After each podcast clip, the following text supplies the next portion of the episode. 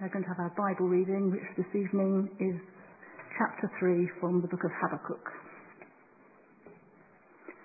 Lord, I have heard of your fame. I stand in awe of your deeds, O Lord. Renew them in our day. In our time, make them known. In wrath, remember mercy. God came from Teman, the Holy One from Mount Paran. His glory covered the heavens, and his praise filled the earth. His splendour was like the sunrise. Rays flashed from his hand where his power was hidden. Plague went before him. Pestilence followed his steps. He stood and shook the earth. He looked and made the nations tremble. The ancient mountains crumbled and the age-old hills collapsed. His ways are eternal. I saw the tents of Cushan in distress, the dwellings of Midian in anguish. Were you angry with the rivers, O Lord? Was your wrath against the streams? Did you rage against the sea when you rode with your horses in your victorious chariots? You uncovered your bow. You called for many arrows. You split the earth with rivers. The mountains saw you and writhed. Torrents of water swept by. The deep roared and lifted its waves on high. Sun and moon stood still in the heavens at the glint of your flying arrows, at the lightning of your flashing spear. In wrath you strode through the earth, and in anger you threshed the nations.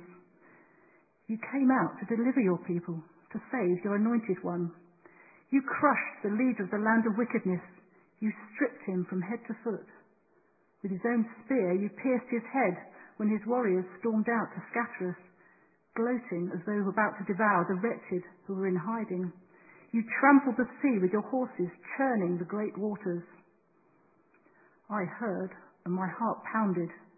My lips quivered at the sound. Decay crept into my bones and my legs trembled. Yet I will wait patiently for the day of calamity to come on the nation invading us. Though the fig tree does not bud and there are no grapes on the vines, though the olive crop fails and the fields produce no food, though there are no sheep in the pen and no cattle in the stalls, yet I will rejoice in the Lord. I will be joyful in God my Saviour. The sovereign Lord is my strength. He makes my feet like the feet of a deer. He enables me to go on the heights. Last Sunday, you concluded in Habakkuk chapter 2, and this intriguing verse 20 shall read to you in the light of all the calamity and turmoil, but the lovely pause there. The Lord is in his holy temple. Let all the earth be silent before him, or wait in silence. God is in his temple. So it was better than the introduction. God is in his temple. All the earth be silent before him. There's an interesting switch in that hymn if you notice that we are God's temple, the temple of the Holy Spirit where He dwells. And we are His body. And these interchangeable terms are used, and particularly as in a moment we'll be breaking bread together. Well, I've missed the first two uh, sermons on Habakkuk, so I don't want to go over some of the ground already covered. But just to say that uh, we almost have uh, no information about Habakkuk beyond uh, what we have in this book. And if you keep it open in front of you, um, it's not particularly well known part of the Bible, and yet it's got a word for us. Um, you will see that uh, that period uh, when the Babylonians were in the ascendancy, and um, around the period of 605 BC. And it's linked very much, I and there is a connection with the fall of Jerusalem in 586 BC. It was during the reign of these kings, Manasseh and Amon, there was a turning away from God in the nation. There was a breakdown of the social fabric and order of society. The reforms of Josiah had proved to be superficial and short lived. Violence, oppression, and injustice were rife. I suspect a bit like what Syria is tonight. That's a terrible concept. And Habakkuk is now struggling. He has a very strong faith, yet he's struggling. And what we see here is the, the, the agonized questions and prayer that lies behind this prophetic message. It comes as a burden. There is a place for that, of questioning God in prayer. Indeed, I would even say that he would encourage that. Come, let us reason together, and so on. Let's engage.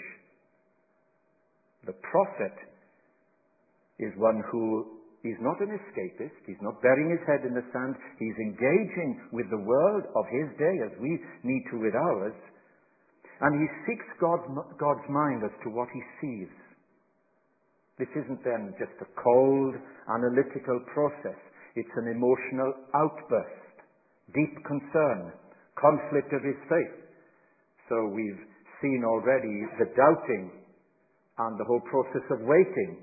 And in the doubting, no change in the waiting, nothing seems to happen. And now we come to the term of trusting.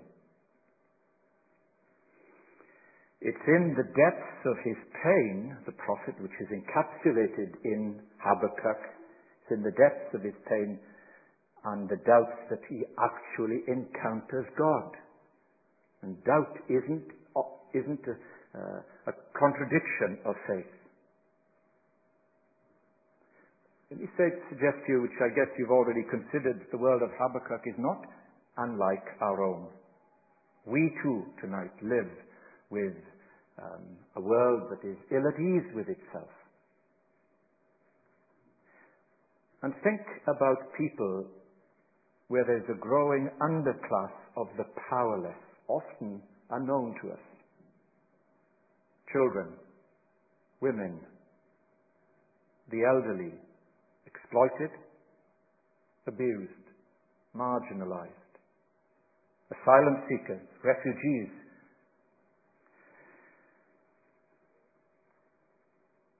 This sort of racial tension and violence towards minorities is present then and now. There are wars, muggings, domestic violence, breakup of the, the unit of families. And if we have any vestige of sensitivity like Habakkuk, we will protest and say, it's not good enough for us to be just comfortable here and be indifferent to a world of need. And ask seriously the question, where is God in this?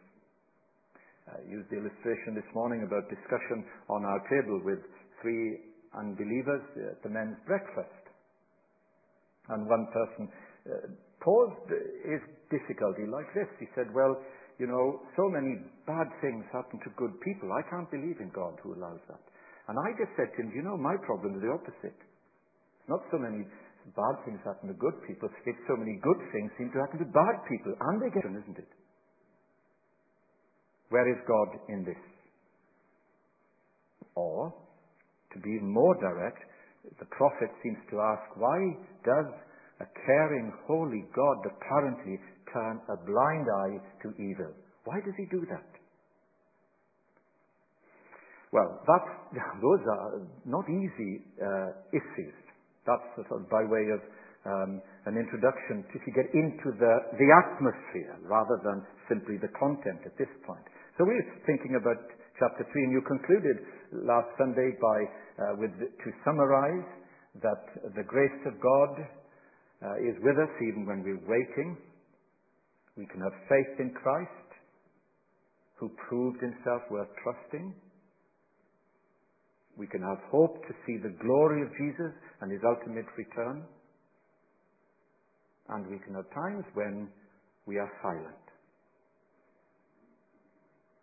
In the presence of our risen Lord and have confidence that he is in control. That's how you concluded last Sunday. Now we're thinking of this third chapter.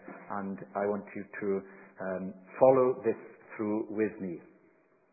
I want to highlight very quickly, and just for you to think about these now as they come before you, um, Habakkuk's um, dilemma, if you like, is an age-old one, and it's posed by way of a question. There you are. You have it uh, behind me here. Um, why does evil prosper in a world under the control of a good God? We believe God is good. I hope we believe that, believe that God is sovereign, that He is in control. Then, if that is the case, why is the world as it is?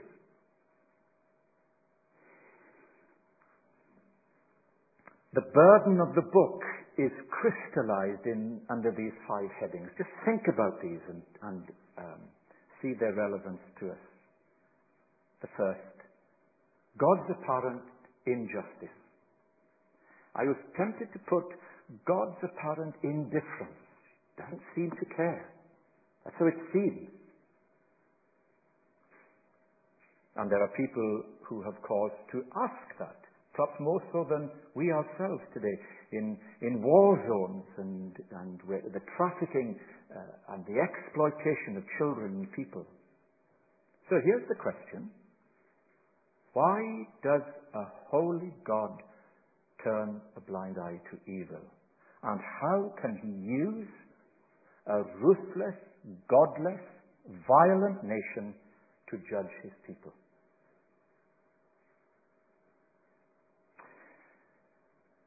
The answer that is given is itself problematic. We'll come to that. It's often the answer that either we don't understand or we don't want to hear. We like to put God into a box and say, yes, that, that's God. We can't do that. Can't do that. And the next issue that comes out here is, and uh, you may want to follow these uh, references because, you know, that's how it started, isn't it? Habakkuk chapter 1, and this is his complaint. How long? Chapter 1, verse 2. Must I call for help? And you don't listen. You know, I pray, but what, what good is it?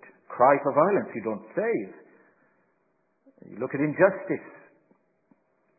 Why do you tolerate wrong? Destruction and violence, strife, conflict abounds. The law is paralyzed. People get away with murder. And so on. Justice is perverted in the land. Then the second theme here is that of idolatry. If you stay in, in this chapter 1, um, the exploitation of people. Let me put it like this. This is the application for us. If our ultimate motivation is corporate profit, thinking now nationally as well, or private gain, or personal aggrandizement, whatever that uh, gives, or national conquest, we ourselves can worship another God. And there are times when the church has compromised and has worshipped another God.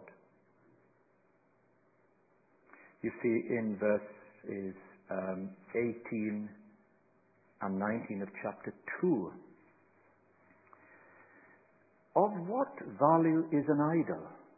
Well, you may say it depends what its value is in itself. Is it gold? Well, since a man has carved it, or an image that teaches lies. For he who makes it trusts in his own creation.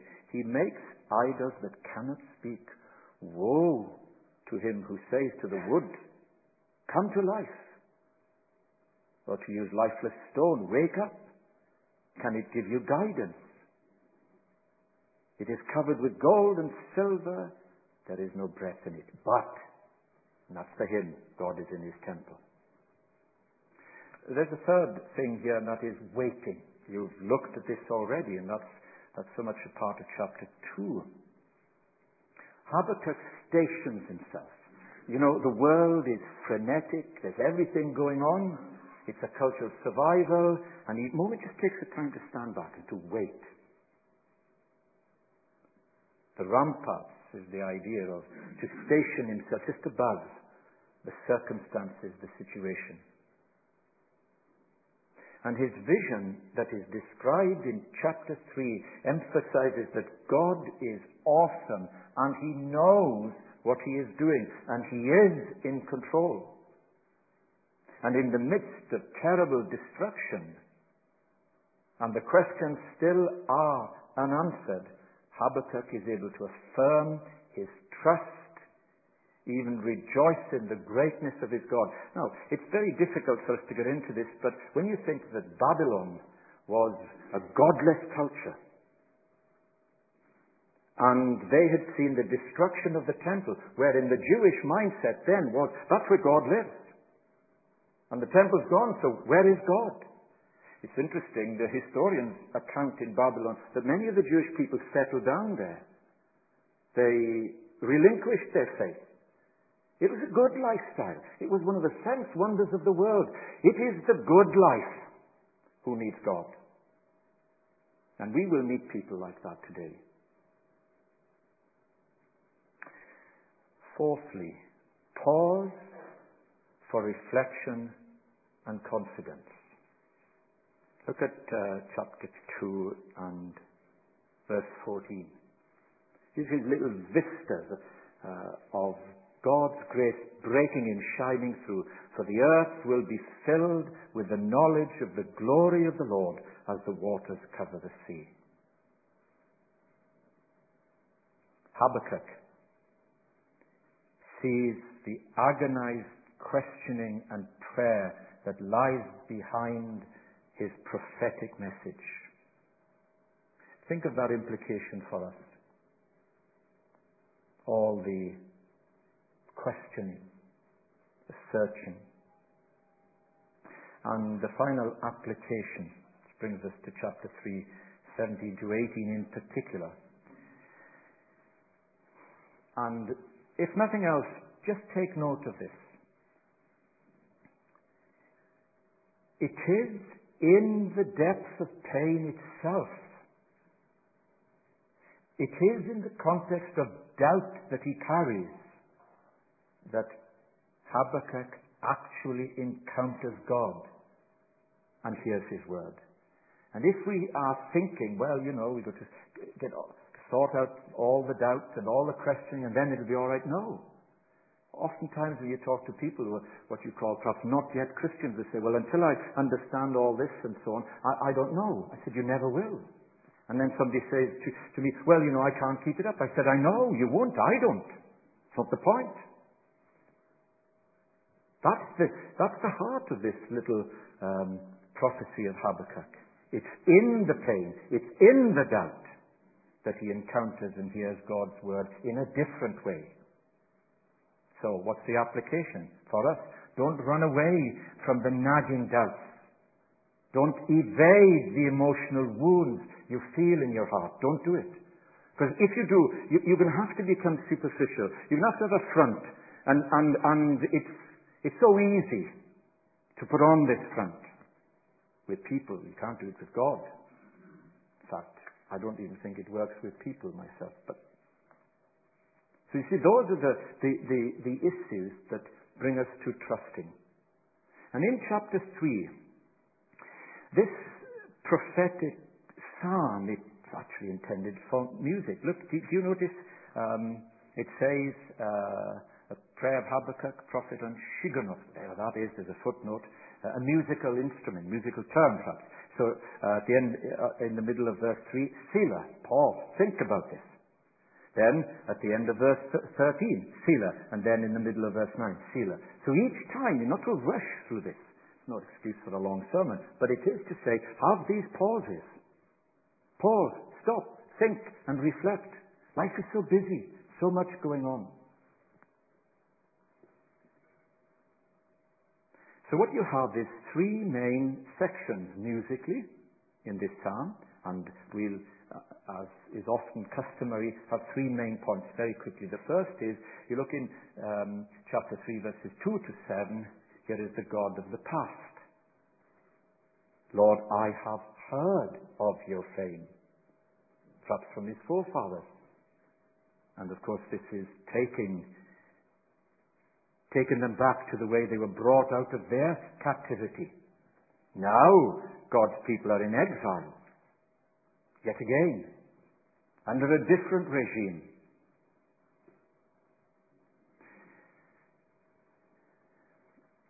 And what he does here is to, in vivid picture language, the momentous events of God's conquest. What he has in mind is, is the Exodus.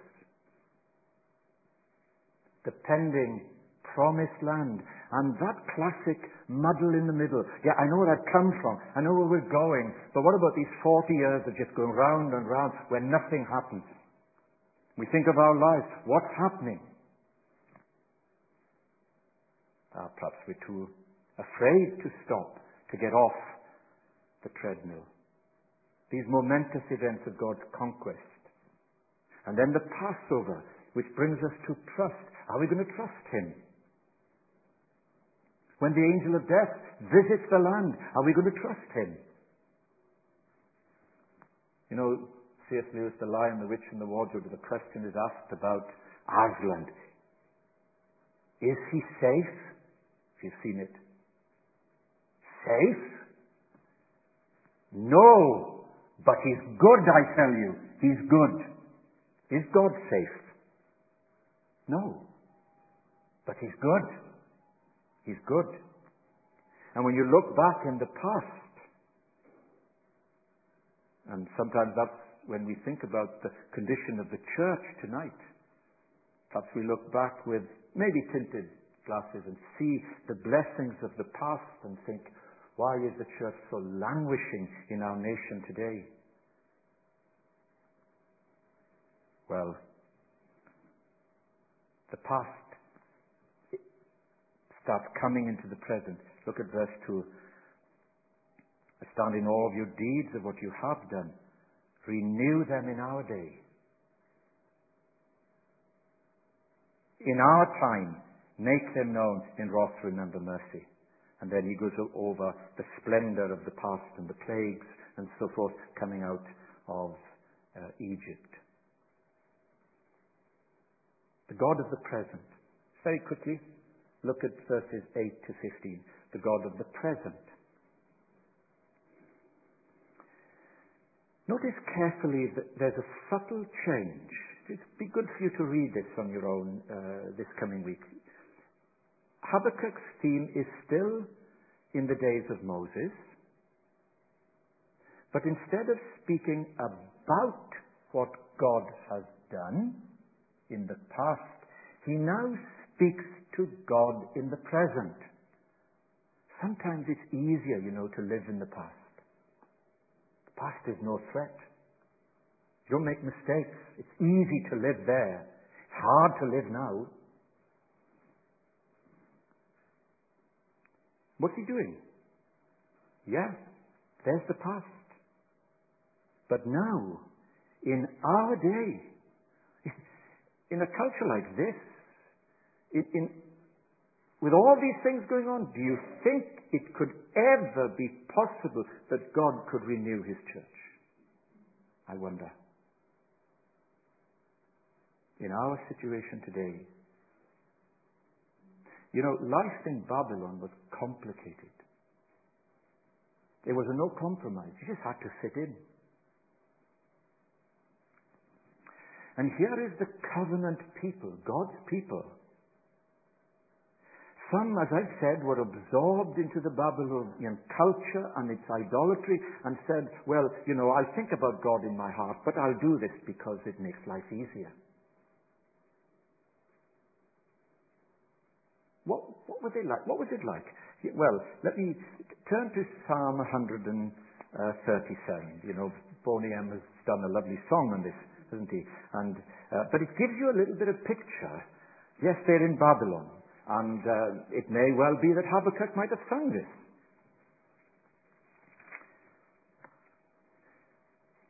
Psalm 137 By the rivers of Babylon we sat and wept and we remembered Zion. Terribly sentimental. Wasn't it good then? Was church, you know, church was really good then. Look at it now. Look at all these changes. Look at these things going on. You know, it's, I don't know. Our captors asked for songs. Our tormentors, the cynics, demanded songs of joy. They said, sing us the songs of Zion. How can we? Isn't that a terrible thing for believers to respond? How can we sing the Lord's song in a foreign land? And they're so sentimental about Jerusalem, as if that's where God lives there, He doesn't live here. That's how it was then, but it's not like this now. And then this forlorn comment, may my tongue cling to the roof of my mouth if I do not remember you, if I do not consider Jerusalem my highest joy. And yes, what a terrible thing. Shall I read it to you? This is how they feel about the way they're treated. Daughter of Babylon, doomed to destruction, happy is he who repays what you have done to us. He who seizes your infants and dashes them against the rocks. What a terrible thing to read in the Bible. Not very good, is it? Not good. They've got the miseries and they're embittered. And yet he is still the God of today. And we might recoil at reading that in the Bible, but w- w- do we raise our voices uh, abortion on demand? Just the same.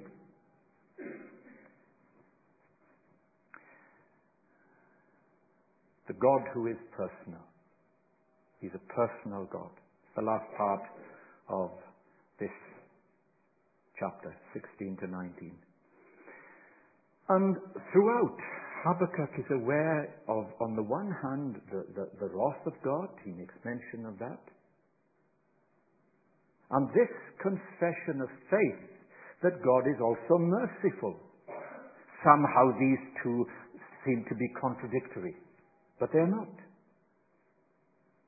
The book, as we said, opens with, with tormented questions. He is tormented. How long, O Lord, must I call for help? And cry, How long, O Lord? Why don't you answer me? These tormented questions. But it closes with an expression of joy and trust. And so, Look at verse 17. It's quite, a, quite something. You know, I was trying to think what would be the equivalent today if, uh, if the stock market collapsed. If inflation was rampant and out of control. If the value of, of all that we own came to nothing. Everything we'd worked for and much worse. That's what this is. This is powerful language. So verse 17, though the fig tree does not bud, there are no grapes in the vines, though the olive crop fails, the fields produce no food, though there are no sheep in the pen, no cattle in the stalls, yet I will. It's personal, isn't it? Rejoice in the Lord. I will joy in God my Saviour. The sovereign Lord is my strength. He makes my feet like the feet of a deer.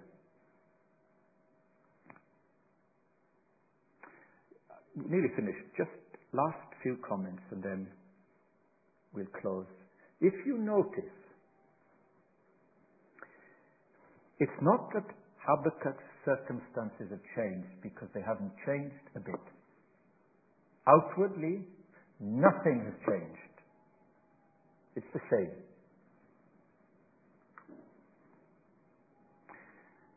But his perspective has changed. And that makes the difference. It's how we see things. It's our perception of these things that is the whole issue of moving from questioning to trusting, from doubting to trusting. And it's a journey, and it's a painful one. And it may be even when we arrive at trusting, we bring some of our doubts with us. It is not Habakkuk's circumstances that have changed or improved significantly. but his perception has changed. We could put it like this in the famous uh, proverb, but use it differently. Yes, where there is no vision, the people perish. But where there is vision, the people flourish. And it isn't the circumstances that you know our vision will improve as our circumstances. Our circumstances could get worse. Our situation could be exceedingly difficult. But we can still flourish. Why? Well, the answer in verse 19, and we've arrived. The sovereign Lord is my strength. And if you can think how swift the deer is, you enables me to go onto the heights. Trusting. Trusting in the Lord with all our hearts, believing that He is in control. I hope that we could take that with us into this week with greater confidence, a stronger trust, and apply it where we are. Where we are. Yes, He's the God of the past and has done great, mighty things. God of the present and the God who is personal with us and for us. We're going to, um, the group are going to play one song, and that will make a transition to the communion, and then we'll meet at the Lord's table. And we're going to come and see, come and see the King of Love. We will stand as we use this to meet together the Lord's table. Please stand. And it's customary for us to have what's called the institution of the Lord's Supper read, and I would like to do that briefly now. The Apostle Paul speaking to the church, saying, For I received from the Lord what I also passed on to you. Our Lord Jesus, on the night when he was betrayed, took bread, which we will do in a moment. And when he had given thanks, he broke it and said, This is my body which is broken for you. Do this in remembrance of me. And this cup is the new covenant in my blood. Do this whenever you drink it in remembrance of me. For whenever you eat this bread and drink this cup this night in this meeting, you proclaim the Lord's death until he comes.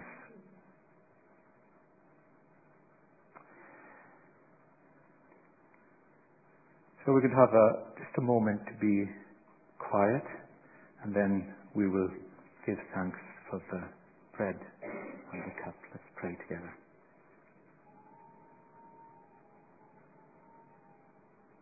Lord, as we sit here, we hear the sound, the wind, it's a reminder of the moving of your Spirit. Can but ask that you would breathe on us breath of God and fill us with new life.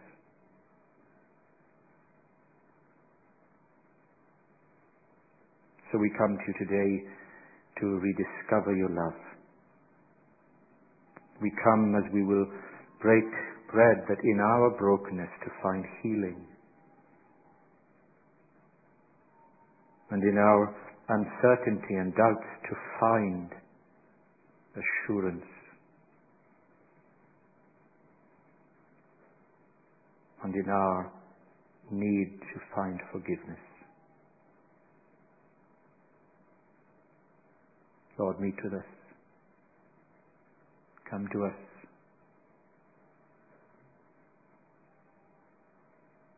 You are in your holy temple.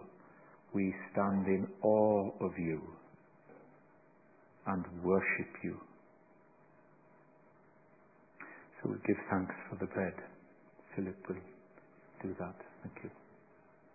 Father, we thank you for this precious invitation to meet around your table and to come as your children, as your people, to share in this bread and wine. And we thank you for this bread that as Jesus gave it to his disciples, he said, Here's my body that was broken for you. And we thank you that as that was done in anticipation of the cross, we look back and with thankful hearts,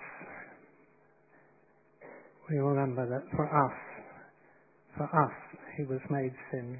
Help me take it in.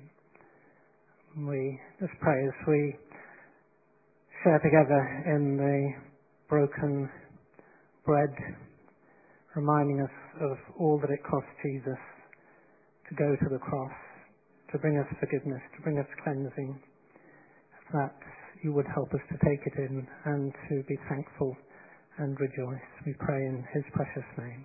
Amen. Amen. So we take once more one whole loaf and in its brokenness reminding ourselves Jesus is broken for us.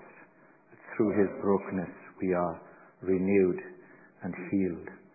So eat of this bread with thanksgiving and feed on him in your hearts by faith. This is my body which is broken for you. This bread that we break is a participation in the body of Christ. Eat of it as you receive it. Ken will give thanks for the cup. Father, what a blessed people we are. Lord, that in your anger, Lord, in your wrath, you remembered mercy. And Father, we are recipients of that mercy. Lord, you are God who could not look upon sin, was prepared to send his only begotten Son to redeem us. Mm. And Father, to cleanse us, cleanse us from all unrighteousness. Lord, we know in our heart of hearts there's no thing we could do about it personally. Mm. But Jesus came and Lord, by his stripes we were healed. Lord, by his blood we've been cleansed. And now, Lord, we can be temples of that pure Holy Spirit. Yes. Because of the finished work on Calvary. So, Lord, although this is a bittersweet moment, we rejoice in the fact that we've been washed clean in the blood of the Lamb. And, Lord, we can embrace life life with you in the hereafter, Lord. Mm. Life with you. We will behold your face mm. because of that great victory at Calvary. How we bless you, Lord. Mm. How we worship and adore you. Yes, Lord. Lord, you alone are God. Mm. We fall before you. Lord. Amen. Amen. Please receive the cup and keep it so that together in the unity of the body of Christ we shall drink of it together. While the glasses are being brought to us, the cups, the group will lead us as we think about His love, picture His love nailed to the cross. Perfect and blameless life given as sacrifice. Stay seated. Cup of blessing. In the presence of our risen Lord, let's drink of it together. And our final prayers, we not only think of ourselves, but of others. And we bring people who are very needy. We bring them to you now, Lord Jesus. You're the God of the cross. We offer prayers for all who cry out in despair and pain. And for those who feel forsaken by you and indeed by those they love. We ask that you would come to them with the courage that goes beyond fear. That you would bless them with faith that goes beyond doubt. And life itself that goes beyond death. Bless them tonight with love that never abandons. And so we pray for one another as is customary for us. We ask your blessing on those who are so much a part of our uh, fellowship and family who are needy. And Lord, it's a very humbling thing that as we pray for one another in our loss, so we can rejoice with those who rejoice. Couples who are planning their marriage soon, that you will give great joy to their families in coming together in this public covenant of promise. Those who are struggling, and others of us who have need to be concerned for ourselves and others, we pray that you will bring real blessing, fresh hope, renewed courage. And Lord, finally, all of our unspoken prayers, our longings and desires, we, we bring to you once more. Though it is a familiar prayer, give us your spirit as we pray together that prayer you taught your disciples, saying, Our Father, who art in heaven, hallowed be thy name. Thy kingdom come, thy will be done, on earth as it is in heaven. Give us this day our daily bread, and forgive us our trespasses, as we forgive those who trespass against us. Lead us not into temptation, but deliver us from evil. For thine is the kingdom, the power, and the glory, forever and ever. Amen.